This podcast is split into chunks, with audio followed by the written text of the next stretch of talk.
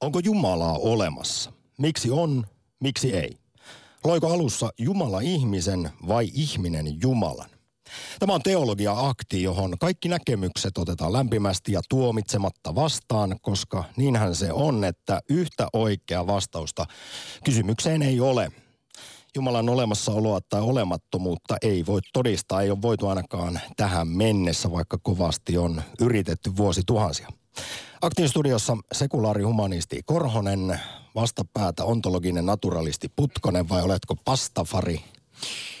Innostuit kovasti lentävästä Kyllä, kyllä se minua nauratti, mutta kyllä mä nautan sen ontologian. Lisäksi vieraana puolen päivään saakka tänään Yle puheessa alkavan Homo Religiosus-ohjelman vetää viittavaille valmis teologi Olavi Seppänen. Tervetuloa. Kiitos, kiitos. Vastaa päivän pääkysymykseen. Onko Jumala olemassa? No se asia on varmaan vähän niin, että Jumalan määritelmiä on niin tuhannen paljon, että on hyvin hankala kiistää niitä kaikkia yhdellä kertaa. Äh, koska jos Mä luulin, että tämä on yksinkertainen kyllä ei kysymys. Joo, joudun tuottamaan pettymyksen edes meille teologeille ei, tai, tai ehkä varsinkaan meille, kun joutuu miettimään sitä, että, että millä eri tavoilla Jumalaa voi luonnehtia, niin siitä se riippuu se vastauskin. Kun tietyllä tavalla tämä on aika provokatiivinen kysymys, niin otetaan toinen heti perään. Sä olet siis teologian opiskelija, valmistut aivan kohta. Olen kuullut joskus tällaisen läpän tai urbanin legendan, että jos lähtee teologia opiskelemaan oikein uskovaisena, niin viimeistään toisella vuosikurssilla sitä muuttuu siellä sitten yliopistossa ateistiksi. Pitääkö tämä paikkansa? No mä oon, täytyy sanoa, että mä itse oon jonkinlainen case in point. Tosin mä en tiedä, että johtuko meikäläisen uskonnollisten näkemysten murrokset siitä, että mitä siellä teologisessa tiedekunnassa opetettiin. Enemmän ne ehkä liittyy liittyy ihan niin kuin muihin elämän kriiseihin. Jonkinlainen agnostikko siitä, siitä kristitty olavista kyllä tuli siinä vaiheessa ja vähän, vähän siitä eteenpäin, mutta ei kaikille käy sillä tavalla. Tuliko jokaisen... uskon kriisi? Ky- kyllä siis jostakin tämmöisestä oli kysymys. Jatketaan aivan kohta, kun siis Teologia-aktin vieraana tänään kello 13 Yle puheessa alkavan homo religioisuusohjelman vetäjä Olavi Seppänen. Mutta puolen päivän saakka kysymys siis kuuluu, onko Jumala olemassa? Ylepuhe akti. Lähetä WhatsApp-viesti studioon 040 163 85 86 tai soita 020 690 001. Yle Puhe. Kerrotaan tässä vaiheessa tilastoja, koska ne ovat vähintäänkin mielenkiintoisia. Suomi on edelleen maailman luterilaisin valtio, näin voidaan sanoa, vaikka kirkosta eroamisaaltoa on ollut koko 2000-luvun, siis kirkosta on erottu lähes puoli miljoonaa suomalaista. Kuitenkin 71 prosenttia meistä kuuluu edelleen Evlut-kirkkoon, mutta vain alle puolet suomalaisista uskoo Jumalaan. Ja luterilaisen kirkon Jumalaan uskoo vielä harvempi, vain reilu kolmannes. Ateisteja on puolestaan 23 prosenttia suomalaisista, eli he eivät usko Jumalan olevan olemassa. Mielenkiintoista on myös se, että vaikka usko kaikkivaltiaaseen luojaan on laskussa, niin usko enkeleihin ja saatanaan on sen sijaan kasvussa. Näin kerrotaan ihan kirkon tutkimuskeskuksestakin. Osaatko Olavi Seppänen sanoa, että mistä tämä johtuu? Mitä tämä kertoo ehkä meidän ajasta? No mun on tuohon aika vaikea vastata kyllä. Meillä on tuolla yliopistolla on myöskin esimerkiksi enkelikokemusten ja enkeliuskomusten tutkijoita erikseen. Ehkä heillä olisi tähän parempia näkemyksiä, mutta se voi tietysti olla näin, että Jumala tuntuu jotenkin semmoiselta abstraktilta ja etäiseltä taholta, kun taas sitten tämmöiset... Tämmöinen vihtahousu, niin mm, sarvipäinen. Siinä on jostain syystä jotain eh, semmoista ihmisen kaltaisempaa ja niin kuin konkreettisempaa, että ehkä siihen sen takia on, on helpompi uskoa. Ja sama, sama juttu sitten voi olla enkelihahmojen kanssa, mutta niitäkin varmaan ihmiset kokee ja hahmottaa niin eri tavoilla, että mun on, mun on kyllä vaikea sanoa tuohon. Mutta voisihan kuvitella, että jos tämmöistä ihan arkielämää miettii, niin aika monet asiat määritellään uskonnossa synneiksi. niin tuosta pitkästä halista kuin ryyppäämiseen, irstailuun, niin sitä haluaa samaistua sitten, että jos se vihtahousu kuitenkin on sellainen, että siellä ne loppumattomat bileet saunassa jatkuvat ja viiniä iloiset naiset virtaavat. Se voi tietysti olla, mutta jos jolla kuulee niin tämmöisiä ajatuksia on, niin ehkä hän ei ole kuitenkaan minkään niin kuin valtavirta teologioiden helvettikäsityksiin hirveästi perehtynyt. Että et se saattaa sitten tulla enemmän, enemmän jostakin niin kuin Tenacious Dean-tyyppisistä leffoista tai, tai vastaavista tämmöinen Meinaatko, että jos sinne alakertaan joutuu, niin siinä pettyy pahasti? Joo, saattaa olla. Että, että muistaakseni esimerkiksi tämä vanha kunnon Danten Infernohan oli semmoinen Niin, kuin, niin kuin jossain tuntemattomassa sotilaassa saatiin viitata tähän ryssän helvettiin, eli äärimmäisen kylmään paikkaan, niin, niin sellainen se Dantenkin oli, että paholainen oli siellä ytimessä uponneena semmoiseen jäiseen järveen. Mutta jos ajatellaan, että kristinuskon keskiössä on raamattu ja raamatun tarina, niin ymmärsikö oikein, että ohjelmassa siinä myöskin käsittelette, kuinka paljon viideteollisuus muokkaa meidän ajatuksiamme siitä, että mitä on esimerkiksi kristillinen sanoma? Öö, kyllä se muokkaa todella paljon ja, ja siinä on just tämmöiset, siis ajatellaan vaikka, vaikka niin kuin semmoisia elokuvallisia tarinoita, joissa uskonnollinen moralismi ja sitten tämmöinen, tämmöinen moderni liberalismi, liberaali ajattelu ja arvomaailma törmää yhteen. Ky- kyllä se vaikuttaa siihen. Ja sitten samoin, samoin tämmöiset niin populaarit, vaikkapa niin saatanan esiintymiset e- elokuvissa, niin, niin kyllä ne kyllä ne siihen vaikuttaa, koska ihmiset kuitenkin, kuitenkin sitten, monet, monet katsoo enemmän elokuvia kuin käy kirkossa, sanotaan näin. Tänään Yle Puheessa alkaa siis kahden tunnin kuluttua kello 13 uutisten jälkeen Olavi Seppäsen vetämä homoreligioisuusohjelma, jonka mainostekstissä kerrotaan, että sä tutkailet vieraittesi kanssa uskonnon, myyttien ja jumalien merkitystä sekä uskonnon tutkimuksen näkökulmasta erilaisia arjen ilmiöitä aina talouselämästä – elokuviin. Kuinka läpitunkevasti esimerkiksi kristinusko on läsnä meidän arjessa, siis ihan ateisteillakin. Osataanko me edes tajuta sitä, miten... Mennään nyt vaikka viideteollisuuteen. Tänään keskiössä sun ohjelmassa on James Bond, niin se, että kuinka se raamatun sanomat tai ehkä ne tarinat, niin ne näkyy joka paikassa ja meidän ajattelussa. Mä sanoisin, että, että tota, tässä mun ohjelmassa keskitytään enimmäkseen ehkä semmoisiin yleisesti ottaen uskonnon kaltaisiin rakenteisiin ihmisten käyttäytymisessä ja ajattelussa, ja niillä ei välttämättä ole tekemistä tämmöisten tunnustettujen uskontoperinteiden, kuten, kuten just vaikka raamatun äh, tai raamatullisten uskontojen kanssa.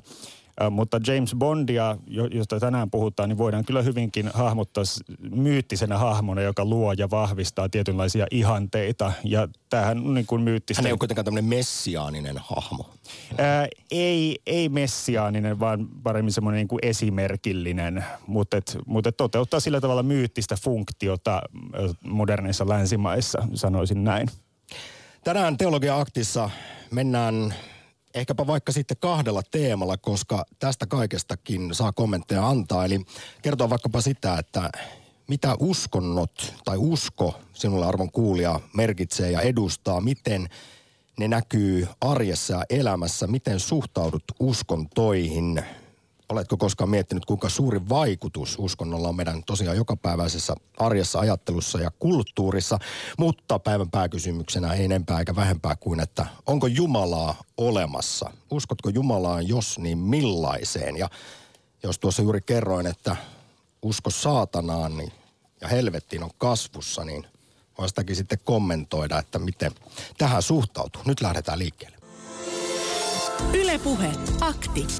Lähetä WhatsApp-viesti studioon 040 163 85 86 tai soita 020 690 001. Yle Puhe. Viestejä ropisee niin Twitteriin kuin Instagramiin kuin Whatsappiin. Jännä juttu, kun on, ei lainkaan poleeminen kysymys. Twitterissä kysytään, voiko Jumala luoda niin suuren kiven, ettei hän itsekään sitä voi nostaa. Ei, johtaa tällä hetkellä 62 prosenttia ja kyllä 38. Mainittakoon, että Twitter-kysymys on siis kaikkivoipaisuuden paradoksi tuo legendaarinen ja vuosi sitten viimeksi aktissa se esitettiin, mutta koska se on mielestäni aktihistorian paras Twitter-kysymys, niin se ansaitsee uusinnan. Kysytään muuten Olavilta, kyllä ei vastauksena. Voiko Jumala nostaa, te, luoda niin suuren kiven, että hän ei itse sitä jaksa nostaa? No ainakin niin kuin kristillisen teologian perinteessä on semmoisia ajatuksia, että Jumala voi myös luopua vallastaan, mutta hän tekee sen silloin vapaaehtoisesti tai jota, jotakin sinne päin. Hetkinen, siellä eli sä nyt näin yksinkertaisesti siis kumosit kyllä. tämän ikiaikaisen kaikkivoipaisuuden paradoksin, koska yleensä ajatellaan, että Ups, jos hän niin vastaa kävi? kyllä tai ei, niin se sitten kumoaa myös tämän kaikkivoipaisuuden. Mutta otetaan hei WhatsApp-viesti tähän nyt näin. Jumalat ovat olemassa samassa mielessä kuin esimerkiksi raha tai valtio. Kaikki edellä mainitunlaiset niin sanotut intersubjektiiviset totuudet lakkaavat olemasta, kun ihmiset lakkaavat uskomasta niihin. Terveisin Toivakan tonttu. Näetkö tuollaisen analogian Aasin sillan rahan ja valtion välillä? Öö, rahan, valtion ja ja Jumalan välillä? Öö, kyllä sitä voi, voi tota käsitellä sillä tavalla. Mä, mä itse, itse tota pitäisin tätä ihan varten otettavana ajatuksena. Yle puhe. Late. Förin kyydissä. Meillä Föri trendaa aktissa tällä hetkellä. No, tällä kertaa en ole Förin kyydissä, että ihan omilla laitteilla täällä ajellaan. Jaha, no täällä luki sitten taulussa väärin. Mutta Latte, hei, onko Jumala sinulle valtia sisään ja iankaikkisen elämän antaja vai kenties satuolento, jonka esi-isämme keksivät leiri nuotiolla selittämään maailman mysteerit? Lähes viikoittain olen asiaa pohtinut elämäni aikana ja tällä hetkellä olen sillä kannalla, että olisi ihan toki ihmeellistä, että kun luontoa tutkimaan, niin siellä toistuu määrätyt lainalaisuudet, Fibonacci, sarjat, kultainen leikkaus, yms, yms, lukuisista pienistä samankaltaisista leikopalikoista on kaikki rakennettu, mutta sanotaan, että jos kaukaisessa tulevaisuudessa Jumala löytyisi, niin se ei välttämättä olisi sellainen, miksi me ihmiset haluaisimme hänet kuvitella. Mutta en osaa sanoa, että onko Jumala vai ei kyllä, mutta sitä on mukava pohtia. No sitä on pohdittu iät ja, iät ja ajat, mutta siis ymmärsinkö oikein, että jos viikoittain te käy tätä tällaista teologista pohdiskelua, niin... Se on niin kiehtova ajatus, että, että pohdin sitä kyllä ihan viikoittain, että se on niin, niin minun mielestä ihan, peru, ihan ratkaiseva peruskysymys, mitä jokaisen pohtia, että se on, se on sanotaan, että ne ihmiset, ketkä väittävät, että ei ole, niin mistä he sen tietävät? Ja taas ne, ketkä väittävät, että on, niin mistä he sen tietävät? Niin onko sitä olemassaoloa tai olemattomuutta, kumpaakaan ei voi todistaa, mutta eikö se todistustaakka niin. ole sitten väittäjällä? Niin, sanotaan nyt näin, että eikö ole epätodennäköistä, jos kaukaisessa muinaishistoriassa evoluution alussa, niin kaksi limanuljaskaa vain hakkasi päätä seinään niin kauan, että sattumalta löysivät oikean polun. Ja sitten heidän lapsensa hakkasivat päätä seinään niin kauan, että he löysivät oikean tavan selvitä, että tämä luonnonvalinta ja niin poispäin, niin kyllä tässä on, ja mä voisin koko elämäni tutkia mehiläisiä ja silti mä en niin pääsisi perille niiden salaisuudesta, niin kyllä tässä on, on semmoista mystistä suuruutta, mutta... Mutta voiko se olla, tai kun sitten taas tämmöinen ontologin naturalistinen näkökulma on se, että kun tarpeeksi aikaa ja niin. tapahtuu sattumia, niin sitten kun me katsomme tässä lyhyen ihmisellä aikana tätä ympäröivää maailmaa, joka on miljardien vuosien aikana syntynyt, niin siinä me vähän väkisinkin sitten näemme muka tällaista jotain suurta suunnitelmaa. Sitä on vaikea tajuta, että miten asiat kehittyy pitkillä aikaväleillä. Niin, niin. Kyllähän se on, että pistetään, pistetään pahvilaatikkoon hammasrattaita ja muuttereita sekaisin. Tarvitsisi kauan ravisteta, niin siitä tulee Volvo moottori. Eikä nyt sitä tämä, Volvon. tämä, tämä, tämä asiaton kommentti, mutta, mutta uskon, että sano, sehän periaatteessa, jos kaikki on sattua varassa, niin sehän voisi kaikki mennä niin kuin umpikujaankin, että joo, että tästä Samakon, tästä Samakon kudusta nyt puuttuu yksi merkittävä, merkittävä atomiketju, että Tämä on, tää on maholiemi, ei tästä ole mihinkään. No, mutta sehän kuolee sitten pois. Näinhän se luonnonvalinta toimii, että jos Niin, sillä on elinmahdollisuuksia, niin se elää. Jos ei se ole enää olosuhteet muuttuu, niin se on död. Niin, niin.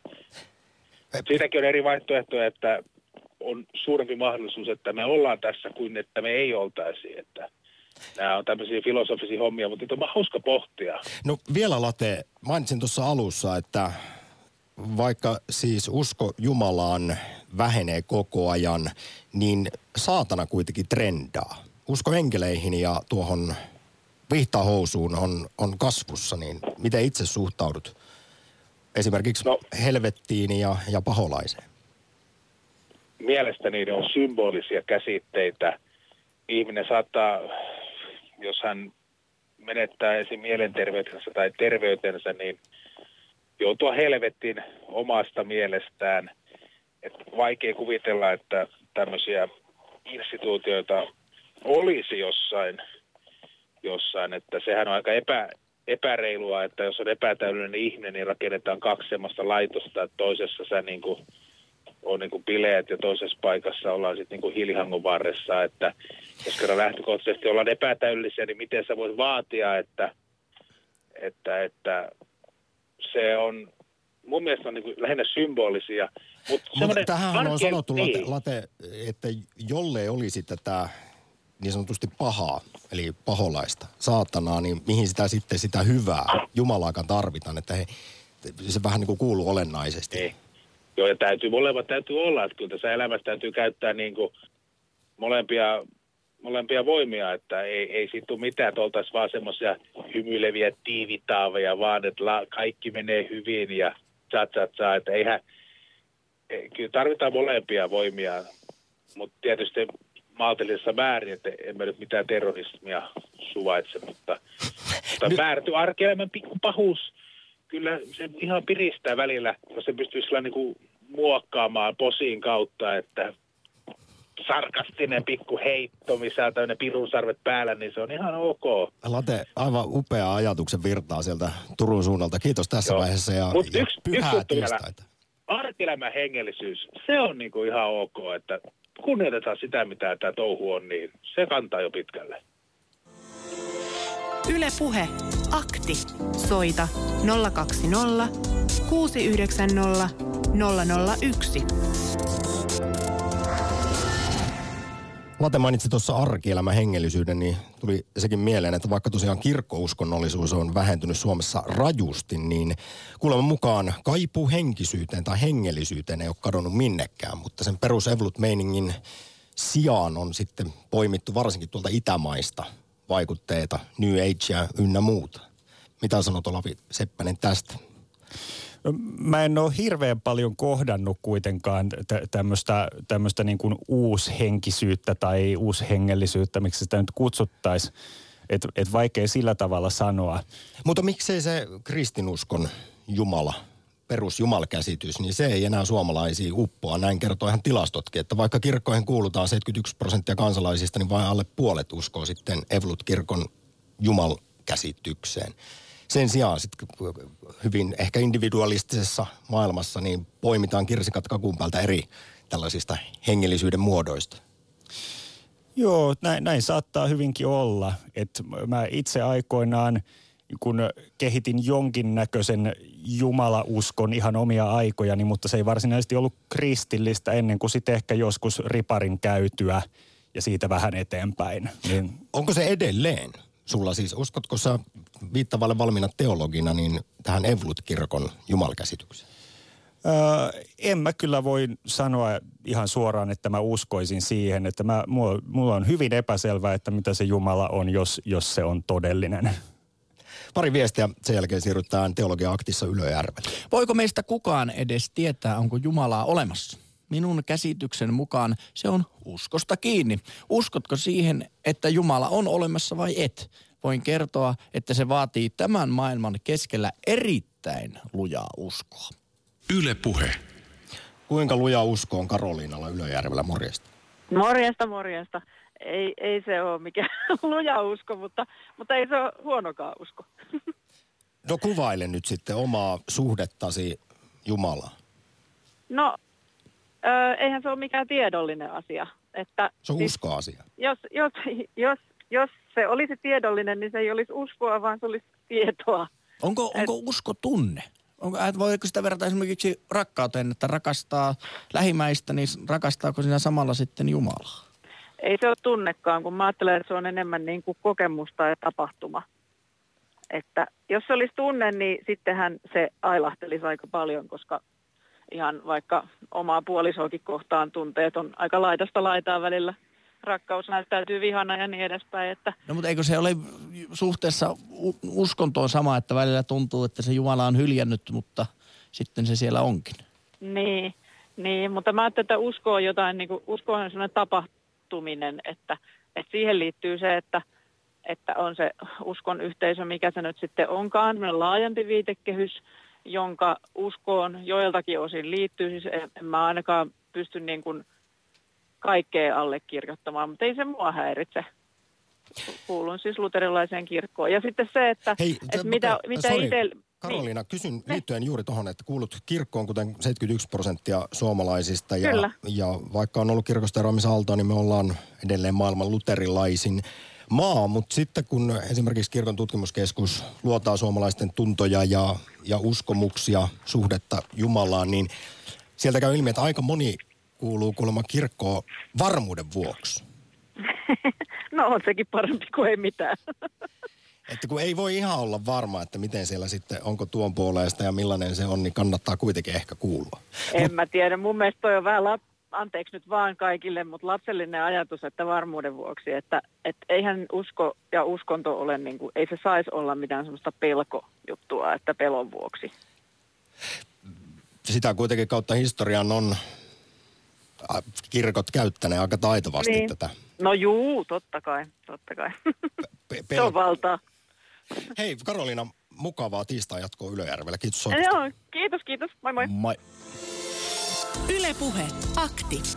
Lähetä WhatsApp-viesti studioon 040 163 85 86 tai soita 020 690 001. Yle Puhe. Kristinusko, benuiinien satu on tuotu meille väkipakolla. Meillä on muinoin oma ukko ylijumala. Miksi siitä luovuttiin, jos hän onkin se oikea? Olavi, vieläkö muinaisuskontoja opetetaan teologisessa tiedekunnassa? Öö, kyllä, muistan, että heti ensimmäisessä tai toisessa periodissa yliopistossa olin uskontotieteen peruskurssilla, jossa meitä opetti tämmöinen suomalaisen ja saamelaisen kansanuskon asiantuntija, dosentti Risto Pulkkinen. Ja hän kyllä puhui hyvin yksityiskohtia myöten muinaisuskosta ja kansanuskosta. Mutta minkä takia sitten, kun Suomen kristinusko tuli, niin tämä muinaisusko on jäänyt vähän niin kuin tuommoisen, sanotaanko virsikirjan lisälehdille, että se on kadonnut oikeastaan niin kuin ainakin uskonnon harjoittamisesta. Mä luulen, että kristinusko toi mukanaan tai kristinusko liittyi semmoiseen niin kuin laajempaan yhteiskunnalliseen muutokseen, tavallaan siihen, mitä kutsutaan keskiajan aluksi, eli niin kuin kaupunkikulttuurin ja, ja valtion muodostumiseen täällä. Ja se, se oli sillä tavalla niin kuin liittyi, liittyi tämmöiseen niin kuin tehokkaampaan ihmisyhteisöjen organisoimisen tapaan. Että se, se on yksi selitys, mikä mulle tulee mieleen. Eli siis kaupunkilaiset jyräsmaalaiset niin kuin, aivan 6-0. Vähän siitäkin siinä varmasti oli kysymys. Näin kertoi karvaa vaille valmis teologi Olavi Seppänen, jonka uusi ohjelmasarja Homo Religiosus alkaa puolentoista tunnin kuluttua Yle puheessa, eli kello yhdestä kahteen viikoittain kyseistä sarjaa kuullaan, jossa tutkaillaan muun muassa uskonnon myyttiä jumalien merkitystä sekä arjen ilmiöitä tässä valossa talouselämästä elokuviin. Nyt kuitenkin aktissa heilartaa Sysmä. Artsi, moro. Terve. Onko Jumalaa olemassa? Mm, no voitaisiin he, heittää heti kehiin kysymys, kuka loi Jumalan? Niin loiko se meidän esi-isä sen sillä leirinuotiolla, kun se katteli taivasta ja mietti, että mistä tässä kaikessa on kyse, että No joo, hei nyt tota, tämä taivas-helvetti-käsitys, niin mulla on siinä myös semmoinen mielenkiintoinen teoria, kun nehän on syntynyt kai sillä ajalla, kun luultiin, että maapallo on litteä. Eikö se vähän niin mennyt? Mitä sä Ja olet? tota- No, ei, ei välttämättä. Jotkut on tietysti aina uskoneet, mutta kyllä antiikin aikana jo osattiin todistaa, että maa, maapallo on pyöreä ainakin kreikkalaisten matemaatikkojen keskuudessa. Joo, mutta siellä joskus Jeesuksen nurkilla, niin tota, mulla on tämmöinen teoria, että kun ei tiedetty, että kun katsotaan merelle, että mitä siellä, kun aurinko laskee ja hienosti, että mitä sieltä, mihin se päättyy, ei tiedetä, että se on ympyrä. Niin se on hieno ja kaunis. Ja niin kuin helvettikäsitys on mun mielestä ehkä syntynyt, kun ei sen ajan ihmiset tiedä, mikä on tulivuori, niin siellä oli varmaan tulivuori ja se joudut jonkin tuliseen pätsiin. Ja tämmöisellä, tämmöisillä niin kuin peloteltiin ihmiset silloin. Tästä voi tot- sitten ehkä johtaa Artsi vastauksen siihen, mitä sulta heti alussa kysyin, että onko sun mielestä Jumalaa olemassa? No mun mielestä tota, ei, eihän ei ole olemassa. Kyllä mä oon tämän niin kuin Esko Valtaajan kanssa aika pitkään samaa mieltä näistä käsityksistä. Ja, ja tota, sitten voitaisiin ajatella myöskin niin, että nyt kun ollaan muut, tultu tiedeyhteiskuntaan, niin jos Jeesus-käsite, sitä ei olisi ollut, vaikka nyt sanotaan tähän mennessä, niin mitä mahdollisuutta Jeesuksella olisi nyt tulla tähän niin kuin sillä, sillä, sillä ö, idealla, millä hän silloin oletettavasti liikkui siellä, niin mit, mitkä olisi Jeesuksen mahdollisuudet nyt niillä omilla tarinoillaan? Ja ottaisiko kukaan häntä tosissaan? No en mä tiedä, sillä kävisi niin kuin Niilo Ylivainiolle. Mitäs Niilolle kävi? No aika huonosti, eihän kuka, sehän on ihan pelle. Nyt, Siis Niilohan yritti niitä kaikenlaisia kaatumistemppuja sun muita. Ja, ja, ah, ja, nyt alkoi kellot soida vastaan, joo. No mutta No eikö niin. Jeesuksen vanha kunnon temppu, että vesi viiniksi, niin mä veikkaan, että Suomen kansa olisi polvilla aika nopeasti. Vo- Voisi olla, jos tykkää kaloista, niin aina hauskempaa. niin. Mutta Leipää sitten ja kun särvintä, ajatellaan hei Jumalasta, kun se mikä mua ärsyttää tässä ihan älyttömästi, niin, niin kun kuuntelet kirkon sa- saarnoa joskus, kun vahingossa joudut kuuntelemaan, niin kun papit siellä saarnastuolissa julistaa, että se on, uskokaa nyt häneen, hän on hyvä ja hieno ja kaikki valtias. Mutta sitten tulee näitä tsunameita, Kongin kankaan onnettomuuksia, kaikki tämmöisiä, niin sitten ne papit luikkii heti karkuun. Sanot, en mä nyt tiedä, kun se Jumala nyt on tommonen, mitä se halus. Mutta sitten taas God seuraavan works in mysterious ways. Mutta Artsi, sä olet nyt aika jälleen tämmöisessä ikiaikaisessa filosofisessa kysymyksessä, josta sä jo mainittiin kaikkivoipaisuuden paradoksi, niin Eh. on olemassa myös tämä pahan ongelma. Eli Joo.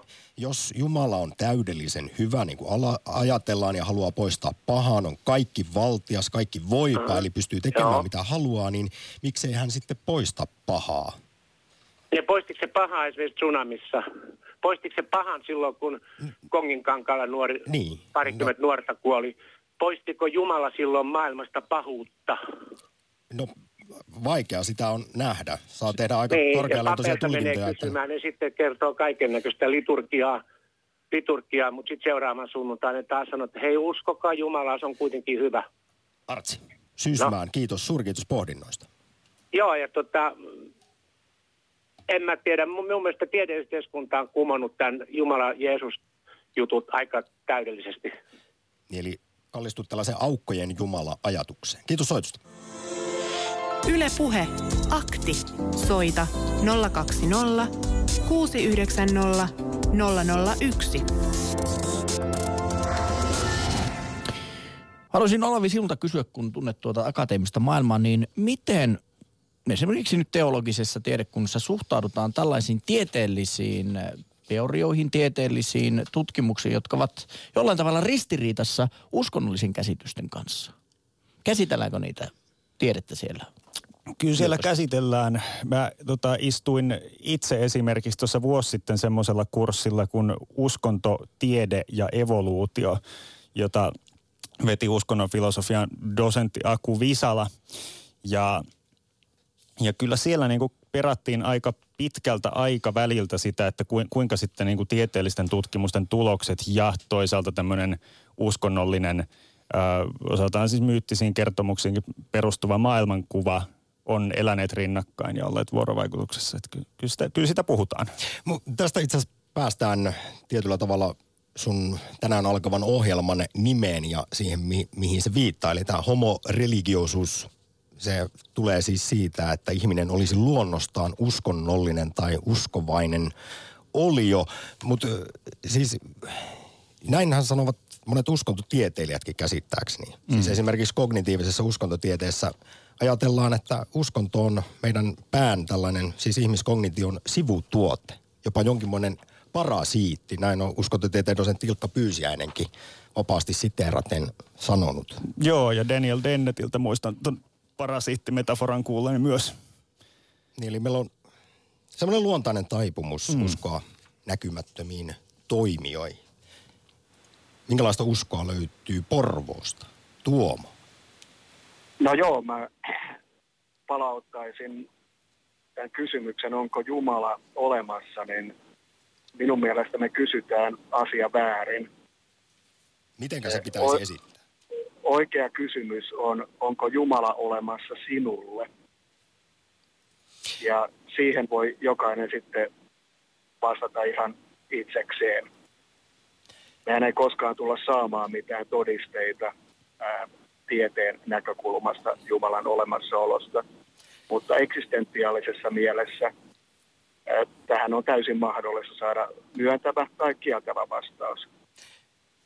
Näin, näinhän se on, ja se usko on, se on henkilökohtaista ja se on se tunne siellä sisällä. Mutta kysyn tässä vaiheessa että mitä mieltä sitten olet niin sanotusta vaikka tuputtamisesta? Ja kun sanoit, että Jumala olemassaololle tai olemattomuudelle ei voida todisteita esittää, niin jotkut kovasti sitä täällä Suomen maassakin yrittävät. Hirvittävästi yrittävät vääntää asioita ihan selkeäksi todistusaineistoksi Jumalan olemassaolosta. No mä suhtaudun siihen erittäin kriittisesti. Ja minun mielestä tässä pitäisi taas harrastaa pientä käsitteiden eriyttämistä, koska usko on kovastikin paljon eri asia kuin uskonto. Kyllä. Ja nyt jos me puhutaan uskosta, niin se on eksistentiaalinen, minäkohtainen asia.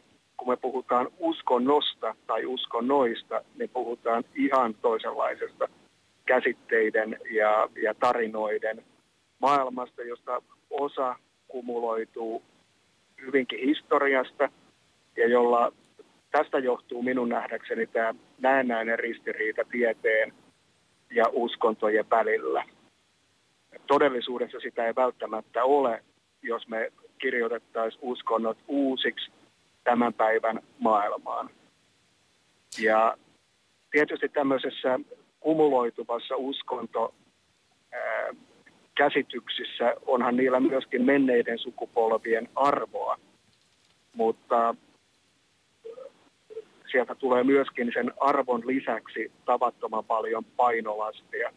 Asioita, asioista on puhuttu aikoinaan vertauskuvilla, jotka vertauskuvat ei tämän päivän ihmiselle kerro yhtään mitään. Tarvittaisiko uusi uskon puhdistus? Ehdottomasti. Ma- Martti Lutherin, kun naulas, mikä Wittenberg, että minne sinne seinään se... Joo, Wittenbergin. 501 vuotta on siitä aikaa, niin... Joo, kyllä mun mielestä tarvittaisiin. Ja, ja ennen kaikkea niin, niin sen pitäisi lähteä niin kuin hyvin puhtaasti uskosta. Mä uskoisin, että teologisessa tiedekunnassa, minä en ole teologiaa opiskellut, mutta joskus olen, olen selaillut Lutherin tekstejä. Osahan niistä on edelleen hyvinkin, hyvinkin ajankohtaisia, mutta ei, ei tietystikään kaikilta osin, mutta on, on sitä mieltä kyllä. Ja kirkon sanomaa varmasti on syytä, syytä tarkastella Suomessakin hyvin kriittisesti ja, ja uutta rakentavasti. Mä jaksan niin kuin jatkuvasti hämmästellä sitä, että kun toisaalta puhutaan rakkaudesta – Jumalan rakkaudesta ja annetaan ymmärtää, että kirkon ovet on kaikille auki, niin miksi sitten kuitenkin asioista päättävät osittain maallikot? Ja otan nyt esimerkiksi nämä avioliittolait ja suhtautuminen homouteen ja naispappeuteen muutama, kymmentä vuot, muutama kymmen vuotta sitten – ei se ole minun mielestä mitään arvojohtajuutta, että mennään tämmöisen yleisen konsensuksen, haetaan ikään kuin opillisiin asioihin yleistä konsensusta. Jos haluaa Tuomo, olla tä- tästä- arvojohtaja, niin silloin pitää ottaa se arvojohtajan paikka. No tästähän on Ja tähän Tuomo sanottu, että tähän tarvitaan uskonpuhdistusta. on sanottu, että Evolut-kirkko, se on konservatiiveille liian liberaali ja liberaalille liian konservatiivi, että kun yhteen suuntaan kumaretaan, niin toiseen suuntaan pyllistetään. Ja sitten on myös, olen näin ymmärtänyt, että moni Evolut-kirkkoon kuuluva uskovainen, ehkä hieman konservatiivisempi, on sitä mieltä, että kirkko on häivyttänyt sen pääsanoman, että jotenkin nykyajassa, kun uskonnottomuus lisääntyy, ateistiset maailmankäsitykset, maailmankuvat, niin, niin että ki- kirkolla on vähän noloa puhua esimerkiksi Jumalasta. Miten, miten niin. Niin. sä tämän näet? Et puhutaan kaikesta muusta ja arvokeskustelua, mutta että se pääsanoma on vähän ehkä lakaistu mato alle. Tai sitä ei ainakaan julisteta, niin kuin moni Niin, no sitten me oikeastaan tullaan tähän, että mihin uskontoja tarvitaan, koska ei, ei, ei niitä välttämättä tarvita siihen uskoon. Siis usko on minun nähdäkseni, se on Jumalan ja yksittäisen ihmisen välinen asia. Tarvitaanko siihen mitään sanansaattajia tai tuputtajia? Tuomo, hienosti palauduttiin siihen, mistä aloitettiin. Kiitos soitosta Porvooseen. Kiitos. Yle Puhe, akti. Tietoisuus on yhtä kuin Jumala. Kaikki elävä, jolla on edes alkeellinen tietoisuus, on Jumalan heijastuma. Universumi kokee ja näkee itse itsensä subjektiivisen kokemuksen kautta. Sinä ja minä ja kaikki muut olemme Jumalia. Me päätämme, mitä teemme tietoisuudellamme ja luomme kaiken tämän, minkä koemme todellisuutena. Pohjimmilta olemme kaikki yksi ja sama tietoisuus. Kiitos syvällisestä ajatuksia herättävästä viestistä. Seuraavaksi ajatuksia tulee Lahdesta. Hessu, päivä. No hyvää päivää. Minkälaiset Ja vain- on, onko sulla Jeesus sydämessä? Kyllä, just näin. Tämä oli hyvä, hyvä kysymys ja aivan loistava aihe. Tota, mä itse olen yli 50 kaveri ja tota, mulla ei niinku, äh, tota, ää, vähän sellaista epäkelpo lapsuudesta huolimatta, niin, niin, niin tota, koskaan on ollut jotenkin epäselvää se, että onko Jumala ja taivaan isä olemassa vai ei. Et sitä olen monesti epäillyt, että, että rakastaako hän minua joka, että onko Jumala hyvä aina. Kaikki pienet vastoinkäymiset helposti kääntää mielessään sillä lailla, että miksi, miksi Jumala sallii sitä ja tätä, mutta tota, sitä, että onko Jumala olemassa, niin ei ole koskaan mulle ollut niin kuin semmoinen, semmoinen iso epäilyksen aihe, mikä, mikä se monelle on. Ja, ja tota, mä uskon raamattuun sellaisena, kun se on kirjoitettu ja siellä sanotaan, että Jeesus kuoli meidän puolesta ja mä uskon sen. Ja, tota, ja mitä tähän tiedemiesten, tässä joku mainitsi, että tiedemiehet on todistanut sitä ja tätä, niin tiedemiehiä on, on myös toista koulukuntaa, jotka tutkiessaan aihetta ovat tulleet kristityiksi sitten. Ja, ja tota, itse uskon näin, että mitä oikeammaksi tiede menee, sen lähemmäksi raamattua se menee. Että tota, tällä, tällainen näin. Kiitos jo tässä vaiheessa Lahteen Hessu ajatuksista. Mä kysyn vaikkapa sitten niin, että miten suhtaudut, kun äh, siis eri, no kun nostit tiedemiehet esiin. Eri tieteenaloilla Joo. on pohdittu ja tutkittukin aika tarkasti sitä, että mistä meidän usko yliluonnolliseen kumpuaa.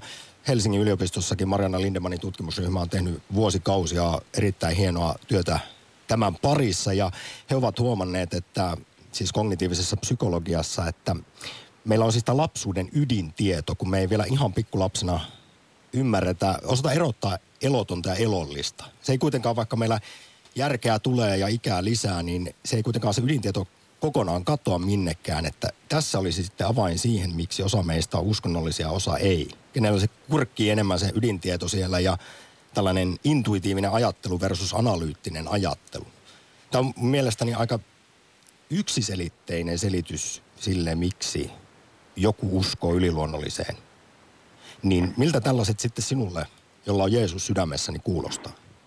No tota, tuon, tuon niin kuin jotenkin siis menee yksin näin, näin tämän, tämän tiedon kanssa, että on tehty tutkimuksia, että hyvin monet, jotka on kristittyjä, niin ovat nimenomaan äh, saaneet sen äh, uskonsa aiheet ja alun nimenomaan siellä lapsuudessa. Ja mä jostain olen kuullut tällaisen, että äh, lapselle on niin kuin luonnollista ymmärtää jotenkin. En tiedä, en ole tämä tutkimus, joka mainitsit ja ryhmä, niin täysin tuntematon mulle, mutta on ymmärtänyt näin, että, että lapsi, se on niin lapselle jotenkin yhtä luonnollista kuin vaikka oppia tai syödä niin tavallaan käsittää, että, että, että Jumala on. Ja Mutta siis tässähän me po- mennään, niin. Hessu, juuri tähän mainitsemaani ydintiedon sekasotkuun, että kun pikkulapsi ei vielä osaa erottaa vaikkapa elollista elotonta, hänelle, jos hän rikkoo tuoli, niin hän saattaa ajatella, että sitten tuoliin sattuu. Joo. Niin tästä sitten kumpuaisivat tällaiset yliluonnolliset tuntemukset myös aikuisiellä. Mutta hei, koska meillä on soittaja jonossa ja lähetys aika rajallinen, niin Joo. Lahteen kiitos soitosta ja ajatuksista. No niin, kiitos. Hyvä. Moi. Moi. Lähetä WhatsApp-viesti studioon 040 163 85 86. Yle Puhe. Ihan lyhyesti ennen kuin teologia aktissa mennään Nurmisen pakeille, niin Olavi Seppänen, viittavalle valmis teologi. Mm-hmm. Miten sä suhtaudut eri tieteenalojen tulkintoihin siitä, että miksi me olemme taipuvaisia taikauskoon tai uskoon yliluonnolliseen? Siellä on paljon mielenkiintoisia juttuja äh, ja varten otettaviakin. Jos nyt viittaa ihan lyhyesti tuohon äskeiseen, eli että niin kun vaikkapa uskomukset jumaliin tai muihin tällaisiin syntyy jotakin luonnollisia kognitiivisia tai aivojen prosesseja hyödyntämällä, niin, niin tota, se, on, se on toki niin kuin yksi yksi hyvä selitys, mutta sitten taas jotkut teologiset ajattelijat tietenkin väittää siihen vaan vastaan, että no, että kyllä ne tuonpuoleiset tahot osaa vaikuttaa niitä luonnollisia prosesseja hyödyntämällä. Ja että, että tavallaan näin, että vaikka aivot tekisikin tepposia, niin niiden tepposten takana saattaa silti olla jotain muuta. En, en ota itse tähän kantaa. Mutta, no mutta hei joo. Olavi, sun tänään alkavan homoreligiosuusohjelman, siis tämä nimi viittaa siihen, että ihminen olisi luonnostaan uskonnollinen Kyllä. eläin eli altis uskoo, uskoon yliluonnollisuuteen, niin miten sä itse siis suhtaudut tähän ajatukseen? Uh, mun mielestä tässä, tässä ohjelmassa, mitä mä nyt tänään aloitan, niin on nimenomaan tarkoituksena niin kysyä, että mikä on ehkä uskonnollisen ihmisen ja toisaalta uskovan ihmisen ero. Eli, eli se, että me uskotaan ylipäänsä joihinkin asioihin ikään kuin ilman – pidemmälle meneviä perusteluja, niin onko se aina uskonnollista ja, ja mikä erottaa uskonnollista elämää muun tyyppisestä elämästä? Se rajanveto osoittautuu joskus aika hankalaksi. Yle puhe. Pari viestiä. Kaiken, mitä haluat tietää taivaasta ja helvetistä, löytyy helposti Black Sabbathin levyltä Heaven and Hell. Terveisin Riku. Huomaan, Olavi, että sinulla on Children of Voodooin paita päällä. No mitä mieltä olet Black Sabbathin levystä Heaven and Hell? Löytyykö sieltä totuus? En, en mä oikein tota niinku, mä oon aika varovainen käyttämään tätä totuussanaa tai, tai kaikki mitä tarvitset tietää, tietää äh, ilmauksia, mutta kaikki kunnia Black Sabbathille tietenkin. Nurminen moro. No terve. Onko Jumalaa olemassa Nurminen? No toivottavasti se joillekin kansoille on.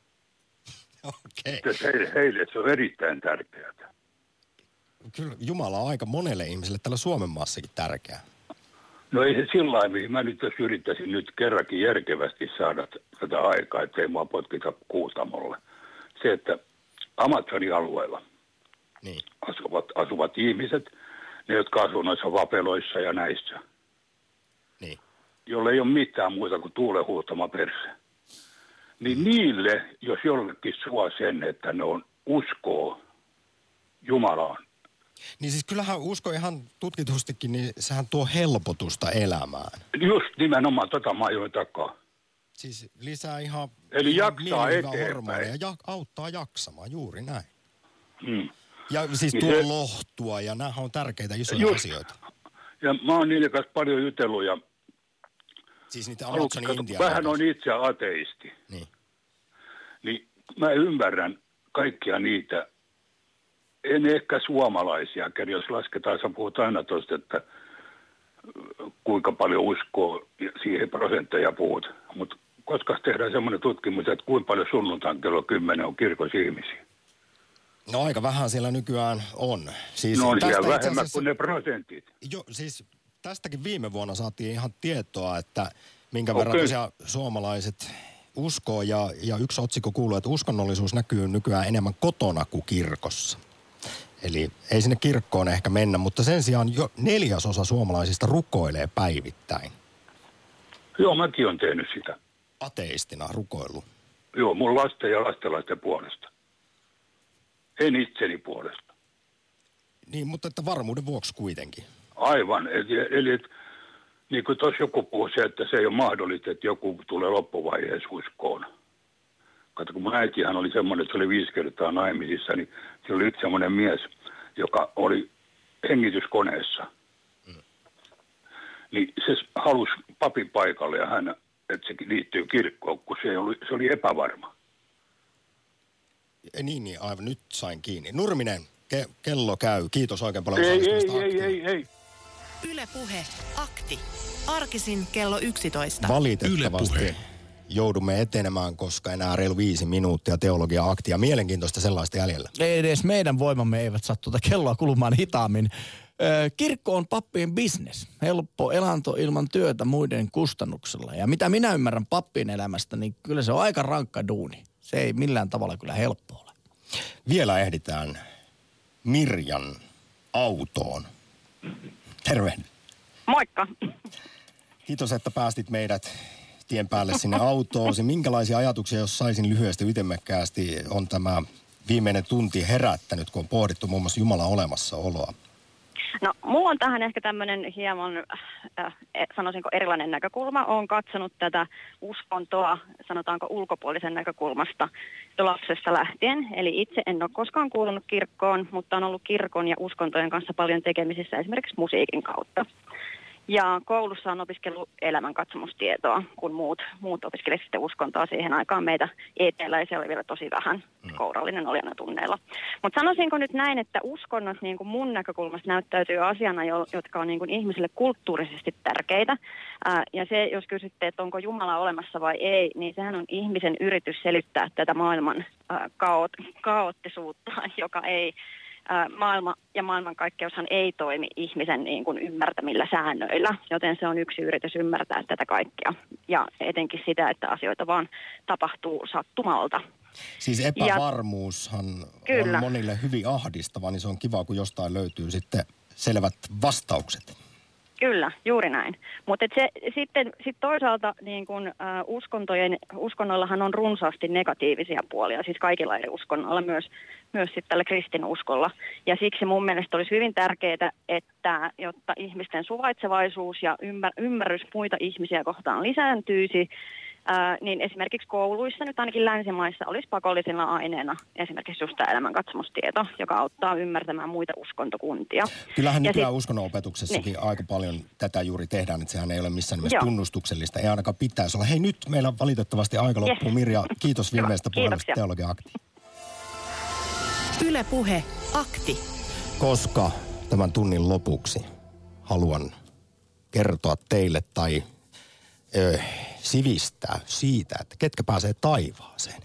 Muutama vuosi sitten nimittäin Paavi Franciscus kohautti varsinkin katolista maailmaa toteamalla, että ateistitkin pääsisivät taivaaseen, jos vaan ovat hyviä ihmisiä, tekevät hyviä tekoja. Siitähän sitten meni monella kardinaalilla hattuvinoon ja kalsarit solmuun ja siellä sitten Vatikaanin tiedottaja heti seuraavana päivänä kumoisi, että ei todellakaan ei pääse ateisti taivaaseen, vaan pitää uskoa juuri oikealla tavalla. Minä kysyin Uuden testamentin eksegetiikan dosentilta tuolloin Matti Myllykoskelta Helsingin yliopistosta, että miten siis käy meille, jotka emme usko Jumalaan tai emme usko sillä tavalla kuin kirkko sanatarkasti opettaa. Käykö tosiaan niin, että se hyvää tekevä ateisti esimerkiksi joutuu helvettiin, kun taas sitten semmoinen oikein ketkujätkä, mutta jolla on oikea usko, niin se pääsee sitten sinne taivasten valtakuntaa paraattiisiin. Kuunnellaan, miten Matti Myllykoski asiaa mulle vastasi. Yle Puhe jos, jos kuolivuoteella katuu ja, ja pyytää armoa niin kuin viime hetkellä, niin hän tietysti pelastuu, mutta sitten tämä ateisti, joka on tehnyt hyvää koko elämänsä eikä uskonut Kristuksen sovitustyöhön, joutuu kadotukseen. Tällä tavalla monet opettavat. Luterilaisessa kirkossa, roomalaiskatolisessa kirkossa, halki koki kristikunnan. Mun mielestä tämä on hyvin kyseenalainen ja aika kelvoton näkemys, mutta tämä edustaa hyvin vahvasti kristillistä perinnettä. No, dosentti Matti Myllykoski, mikä on sitten yleinen näkemys siitä, että mikä on viimeinen hetki lunastaa se taivaspaikka? Voiko ateisti odottaa siihen saakka, että on pyhän Pietarin juttu sillä taivaan portilla ja alkaa sitten siinä vaiheessa uskoa, kun tosiaan se taivaan portti ja Pietari edessä seisoo? Tavallisesti myös perinteisissä kirkoissa kuoleman hetki on nähty tällaiseksi. Ja kuoleman hetkeen liittyvät tämmöiset taikauskoisetkin käsitykset on aika paljon peräisin tämmöisistä, käsit- tämmöisistä näkemyksistä. Esimerkiksi monet vanhan kirkon aikana, joskus 200, 300, 400-luvulla, antoivat kastaa itsensä vasta kuolinvuoteella, etteivät sitten tekisi kasteen jälkeen syntejä, joiden vuoksi joutuisi kadotukseen. Koska oli hirveän kiistanalaista, että saiko syntejä enää anteeksi sen jälkeen, kun oli ottanut kasteen, koska täytyi elää nuhteetonta elämää, eikä sortua mihinkään sellaiseen syntiin, joka riistäisi ihmiseltä pelastuksen. Siis se on ihan absurdeja tarinoita siitä, miten ihmiset kikkailee ja ke- keplottelee tällaisissa taivaspaikkakysymyksellä.